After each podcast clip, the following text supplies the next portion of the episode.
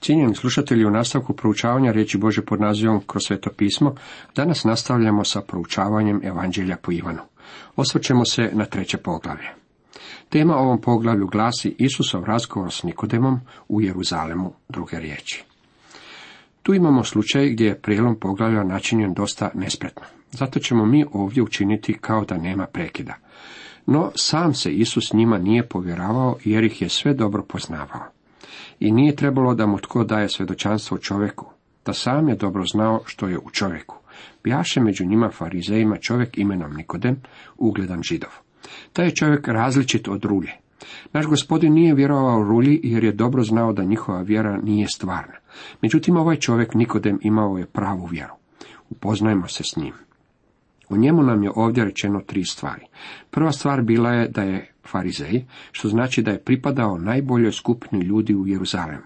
Oni su vjerovali u nadahnuće Staroga zavjeta, vjerovali su u dolazak Mesije, vjerovali su u čudesa i vjerovali su u uskrsnuće. On im je pripadao farizejima i zvao se Nikodem, dano nam je njegovo ime, bio je vođa među Židovima. To nam govori o trima maskama koje ovaj čovjek nosio.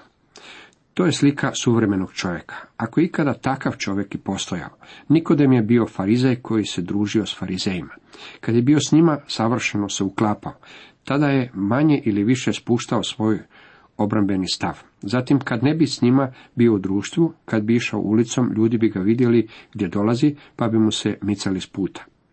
On bi nosio svoje odijelo, svoje filakterije i svoj molitveni pokrov, a oni bi govorili, pogledajte, to je vođa Nikodem. On je izuzetan čovjek, on je vođa među Židovima.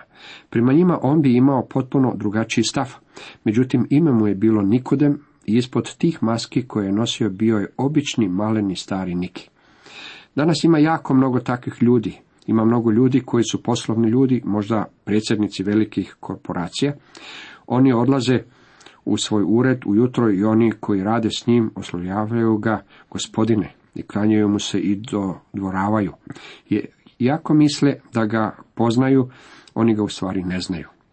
Zatim on napušta ured i susreće nekolicinu svojih mušterija i kad ga oni pitaju kako ide posao, on im odgovara, o, posao ide jako dobro. Zatim u podne odlazi u klub na ručak, trenutkom kad uđe u klub, on postaje drugi čovjek. On više nije gospodin, taj i taj, predsjednik velike korporacije, već je sad Ivan Ivanić. Oni igraju golf s njim, misle da ga poznaju i oslavljaju ga imenom. Dok je s njima, on zauzima potpuno drugačiji stav. To je druga vrsta odnosa. Oni ga pitaju kako ide posao, on im odgovarao, o, posao ide jako dobro. Zatim uvečer kad je posao gotov, on odlazi kući. Otvara vrata svoje kuće, ulazi unutra, skida kaput i sjeda u fotelju. Sada je ponovno drugčiji čovjek. Dolazi njegova supruga, gleda ga, a obje njegove maske sada su skinute. On više nije poslovni čovjek, šef velike korporacije, a više nije niti jedan od članova kluba. Sada je on samo stari, obični Ivek. Njegova žena ga pita, što je Ivek? Posao ide loše. On je odgovara, posao ide stravično. To je on u stvari. On dođe Isusu obnoć i reče mu, rabi, znamo da si od Boga došao kao učitelj, jer nitko ne može činiti znamenja kakva ti činiš ako Bog nije s njim. Nikodem je došao gospodinu Isusu noseći jednu od svojih maski. Rekao mu je, znamo. Tko je to mi? Farizeji. On je došao kao jedan od farizeja, nosio je tu masku. Došao je izručiti pravi kompliment.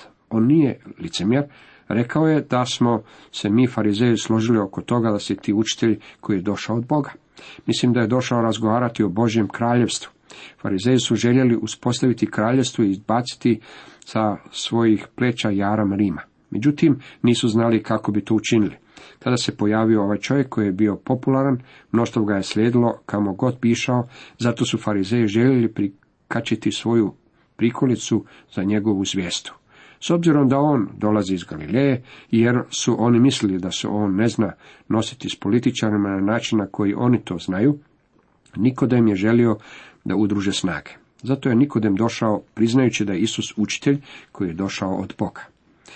Dokaz kojeg navodi u prilog ovoj tvrdnji su čuda koja je Isus učinio. Morao je priznati čuda.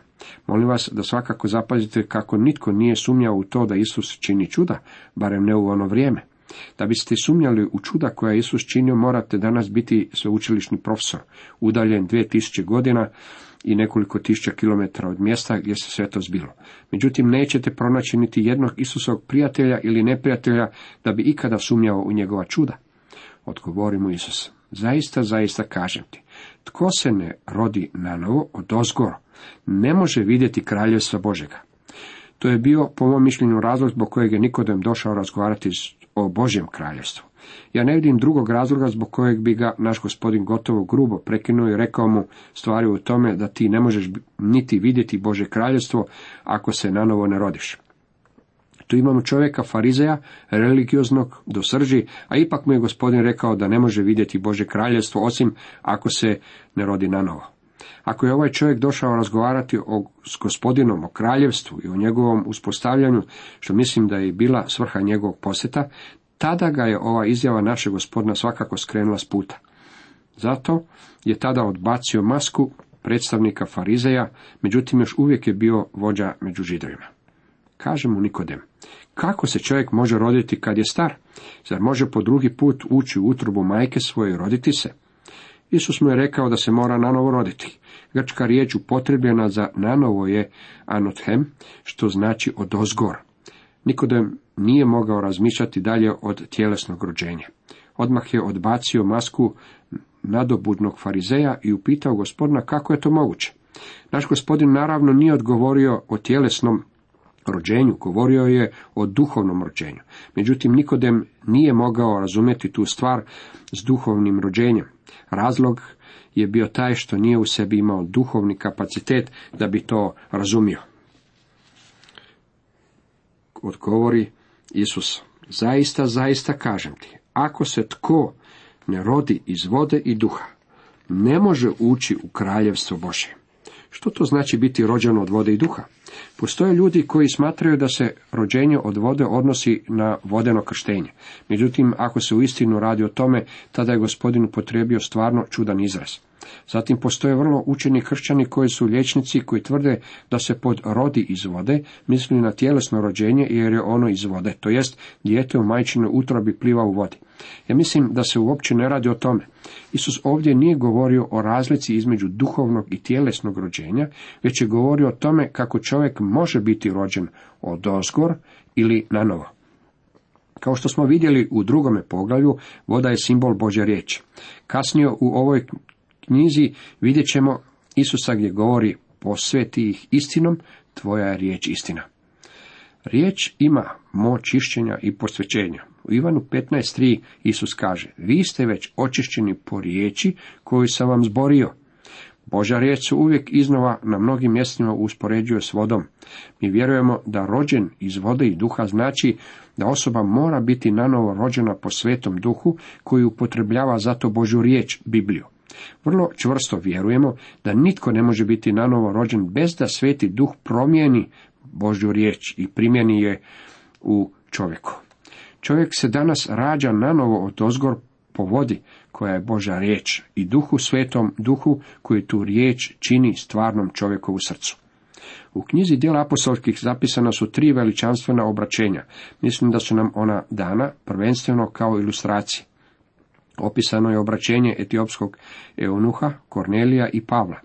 Ta tri čovjeka su predstavnici tri ljudske obitelji koje su potekle od Noe, Šemovih potomaka, Hamovih potomaka i Jafetovih potomaka. U sva tri slučaja Sveti Duh je upotrijebio Božju riječ za obraćenja tih ljudi. Božji način rada je čini se sljedeći: Božja riječ upotrijebljena po Božjem duhu i dana kroz Božjeg čovjeka. Ja sam uvjeren da je naš gospodin kada je rekao da čovjek mora biti rođen od vode i duha, mislio na to da Božji duh mora upotrijebiti Božju riječ. Bez toga Nikodem nije mogao ući u Božje kraljevstvo. Što je od tijela rođeno, tijelo je, i što je od duha rođeno, duh je. Bog nema nakanu izmijeniti tijelo, dakle ovu staru narav koju vi i ja imamo. Stvar je u tome da ona niti ne može biti promijenjena. Božja riječ ima mnogo za reći o ovome. Stara narav je u ratu protiv Boga, jer težnja je tijela protivna Bogu, zakonu se Božjem ne podvrgava, a i ne može. Oni pak koji su u tijelu ne mogu se Bogu svidjeti, Rimljanima osam. Bog nema nikakvih program za obnavljanje, unapređivanje, poboljšavanje ili spašavanje naše stare naravi. Ta stara narav ide s nama u grob. A ako Gospodin dođe prije nego što odemo u grob, tada ćemo se promijeniti u trenutku, što znači da ćemo se riješiti stare naravi. Nju se nikada ne može učiniti poslušnom Bogu. Što je od tijela rođeno, tijelo je. To je aksiom. Bog uopće nema nakanu spašavati tijela. Ovu staru narav treba zamijeniti nova narav. Duhovno rođenje je neophodno kako bismo vi i ja mogli dobiti ovu novu narav, dragi prijatelji. Zapazite kako Nikodem, koji se do sada skrivao iza maske vladar među židovima, najednom ostaje bez nje. Ne čudi se što ti rekoh, treba da se rodite nanovo od ozgor. Vjetar puše gdje hoće, čuješ mu šum, a ne znaš odakle dolazi i kamo ide. Tako je sa svakim koji je rođen od duha.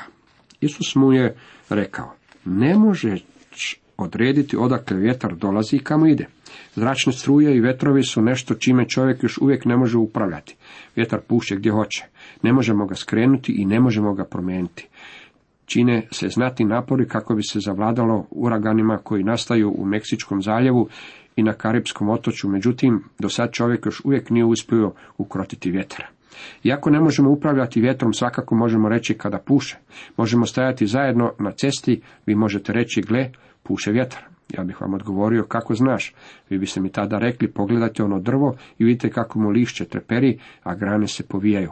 Možemo sasvim jasno reći kada puše vjetar. Dragi prijatelji, ne znam kako bih vam objasnio duhovno rođenje. Znam da je objavljeno mnogo knjiga u kojima autori tvrde da su to objasnili. Međutim, razlika između tih autora i mene je u tome što autori, čini se, ne znaju da ne znaju, dok sam ja voljan priznati da ne znam. Vjetar puše gdje hoće. Tako je sa svakim koji je rođen od duha. Iako to ne razumijemo u potpunosti, time nam je ilustrirano na koji je način netko rođen od duha. Ja vam ne mogu reći kako to točno Božji duh djeluje, međutim mogu vam sa sigurnošću reći kako to izgleda kada djeluje u srcima i životima njegovog naroda. To je upravo ono o čemu naš Gospodin ovdje govori. Naš je Gospodin Nikodema razoružao njegovo dvije maske. Čovjek koji stoji pred njim više nije predstavnik farizeja i više nije vladar među židovima. Pa tko je on, dakle? Pročitajmo što nam sljedeći stih govori. Upita ga Nikodem, kako se to može zbiti? Sada je pred Isusom stajao stari obični Niki. Čudio se kako je to moguće i naš će mu Gospodin to objasniti vrlo jednostavnim riječima. Usput bih želio napomenuti da vi i ja možemo imati različite maske jedni prema drugima, imati jako mnogo ljudi koji ih upotrebljavaju. Kad su u određenom društvu, tada se ponašaju na određeni način. Maska, dragi prijatelji, pokriva ono što mi u stvari jesmo. Kad dođemo Gospodinu Isusu, moramo skinuti sve svoje maske. Ondje ih ne možemo upotrebljavati. Morate biti oni pravi vi. Morate doći upravo onakvi kakvi jeste. Tada će se Isus pozabaviti s vama na takav način. A na sljedeći način se pozabavio s ovim čovjekom Nikodemom. Odgovori mu Isus, ti si učitelj u Izraelu, pa to ne razumiješ. Naš je Gospodin ovdje upotrijebio nježno satirične riječi. Rekao je ovome čovjeku, ti si vladar u Izraelu, a ponašaš se kao da ti govorim nešto što ne bi moglo biti istinito, jer kad bi bilo istinito, onda bi ti to svakako znao. A zatim je Isus upitao, zar to ne znaš, Nikodeme? Zaista, zaista, kažem ti, govorimo što znamo, svjedočimo za ono što vidjesmo, ali svjedočanstva našega ne primate. Ako vam rekoh zemaljsko, pa ne vjerujete, kako ćete vjerovati kad vam budem govorio nebesko? Nitko nije uzašao na nebo, doli onaj koji siđe s neba, sin čovječi. Rekao je Nikodemu da nije primio Isusovo svjedočanstvo kojemu je on rekao. Zatim Isus nastavlja pokazujući kako je u Evanđelju po Ivanu iznesena snažna akcija. U uvodu sam vam skrenuo pažnju na riječi našeg Gospodina zapisano u Ivanu šesnaest dvadeset osam, izišao sam od oca i došao na svijet. Opet ostavljam svijet i odlazim ocu. A sada Isus govori, nitko nije uzašao na nebo. To je odgovor onima koji tvrde da su Ilija i Henok bili uzneseni u nebo kad su bili uzeti sa zemlje. Ja ne mislim tako, jer na ovom mjestu Gospodin Isus tvrdi da nitko nije uzašao na nebo, već samo onaj koji je došao iz neba, sin čovječiji koji je u nebu. Drugim riječima, Isus je rekao kako je on jedini koji može odgovoriti o nebu, jer je on jedini koji je uzašao na nebo. Istina je da postoji mnoštvo ljudi koji su otišli u nebo nakon Krista, međutim u Starome zavjetu, kada je neki Božji svetac umro, jedan od onih koji pripadaju Bogu, taj je otišao na mjesto gdje se zove Raj ili Abrahamovo krilo. Naš Gospodin je tako nazvao to mjesto u Luki šesnaestoj. Tek nakon što je Krist umro i uzašao u nebo, poveo je sužnje one koji su bili u raju u Božju prisutnost u nebu. Od tada za Božje dijete vrijedi iseljeni iz tijela, naseljeni kod Gospodina, kako čitamo u drugoj Korinćanima pet. Međutim, dok je Isus bio ovdje, tada još niti jedan čovjek nije uzašao u nebo. I kao što je Mojsije podigao zmiju u pustinji, tako ima biti podignut sin čovječi, da svaki koji vjeruje u njemu ima život vječni. Kad je Mojsije podigao tu mjedenu zmiju na štab zbog Božjeg suda nad grijesima naroda, sve što su trebali učiniti kako bi bili ozdravljeni je da pogledaju u tu zmiju. Kao što je Mojsije podigao zmiju, tako će i Krist biti podignut. Ta zmija, vidite, predstavljala je grijeh naroda, a Krist je bio učinjen grijehom na križu zbog nas, jer je na križu ponio naš grijeh. Kao što je Mojsije podigao zmiju u pustinji, tako ima biti podignut i sin čovječi. Naš Gospodin sada izgovara Nikodemu vjerojatno najpoznatije riječi koje imamo u Bibliji. U istinu, Bog je tako ljubio svijet, te je dao svoga sina jedinorođenca, da ni jedan koji u njega vjeruje ne propadne, nego da ima život vječni. Ovdje trebamo zapaziti dvije stvari. Jedna je da moramo biti nanovo rođeni, druga je da sin čovječi treba biti podignut. One su međusobno povezane. Neophodna je Kristova smrt i Kristovo uskrsnuće. On mora biti podignut s obzirom da je bio podignut, s obzirom da je ponio našu kaznu. Božji duh može nas obnavljati. Moramo se nanovo roditi. To je jedini način na koji nas Bog može prihvatiti. Motivacija za sve ovo je ta da je Bog tako ljubio svijet. Bog nikada svijet nije spasio po ljubavi, što se tako često pogrešno tumači danas. Nigdje ne piše da je Božja ljubav spasila svijet, jer Božja ljubav nikada ne bi mogla spasiti grešnika. Bog ne spašava po ljubavi, dragi moji prijatelji, Bog spašava po milosti. Ta milošću ste spašeni po vjeri, i to ne po sebi. Božji je to dar, ne po djelima, da se ne bi tko hvastao, Efežanima dva. Pa kako onda Bog spašava? Bog spašava po milosti. Međutim, Bog je tako ljubio svijet da je dao svog jedinorođenog sina, da tko god, možete ovdje upisati svoje ime i ja svoje, vjeruje u njega, ne propadne, već da ima vječni život. Zapazite da uz riječ vjeruje stoji kratki prijedlog u, što znači da vjeruje u Krista. Drugim riječima, da mi se pouzdajemo u njega kao onog koji je ponio kaznu za naše grijehe. To je osobna stvar. Svaki od nas mora vjerovati da je on umro umjesto nas i za nas. Dragi prijatelji, neophodno je da vjerujete da je on umro za vas. Da Bog nije poslao sina na svijet da sudi svijetu, nego da se svijet spasi po njemu.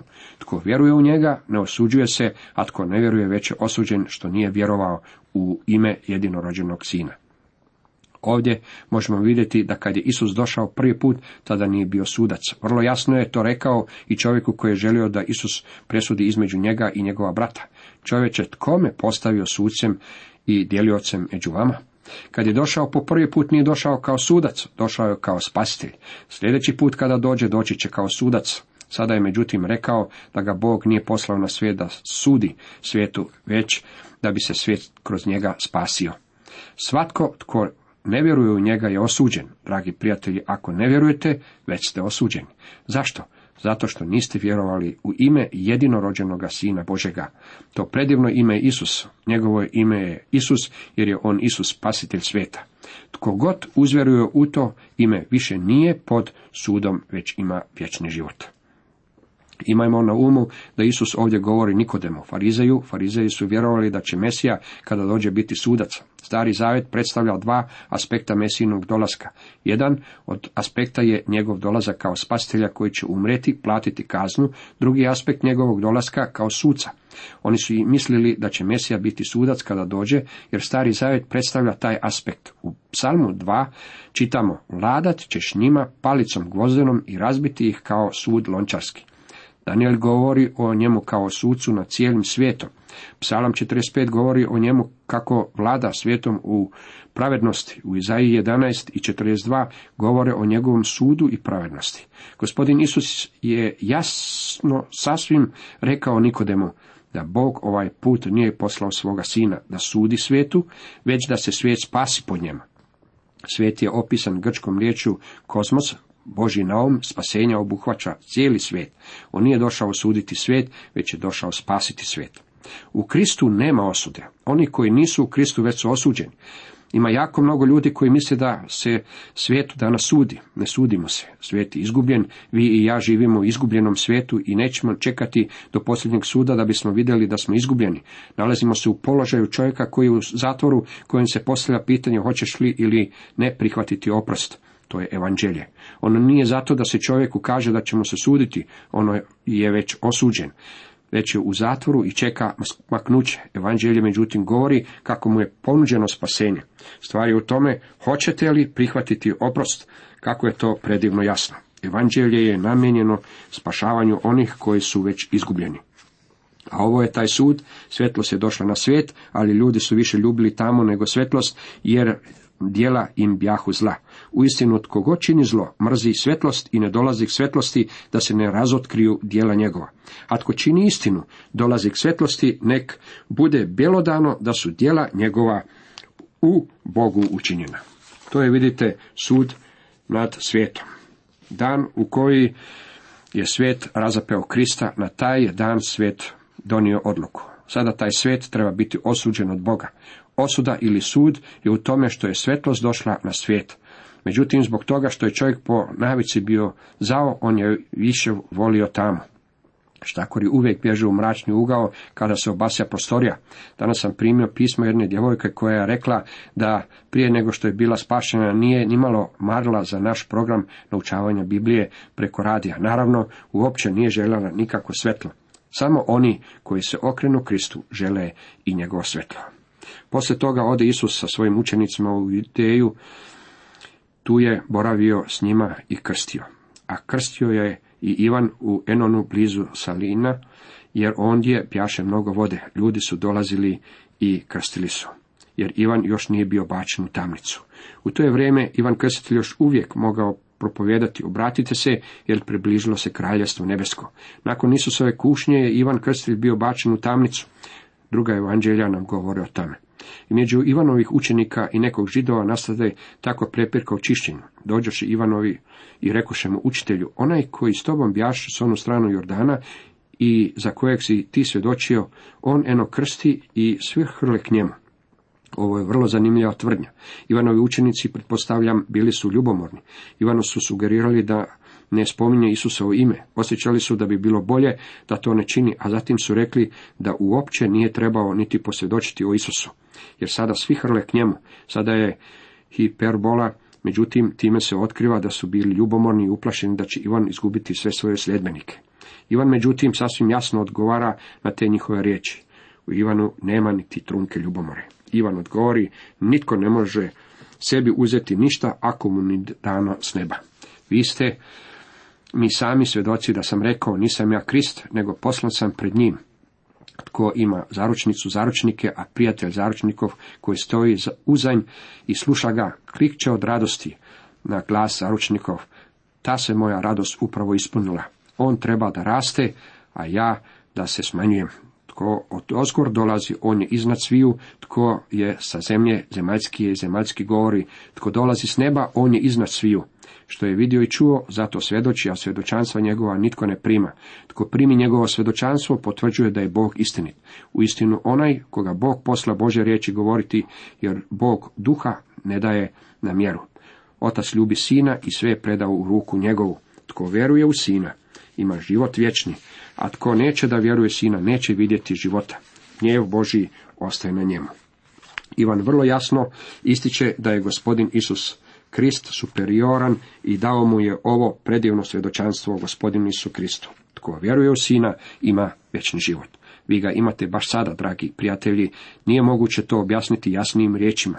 Ivan Krstitelj propovijedao je evanđelje, kao što i sami možete vidjeti. Predao je poruku da su ljudi izgubljeni bez Krista. Međutim, vjerom u Krista imaju vječni život.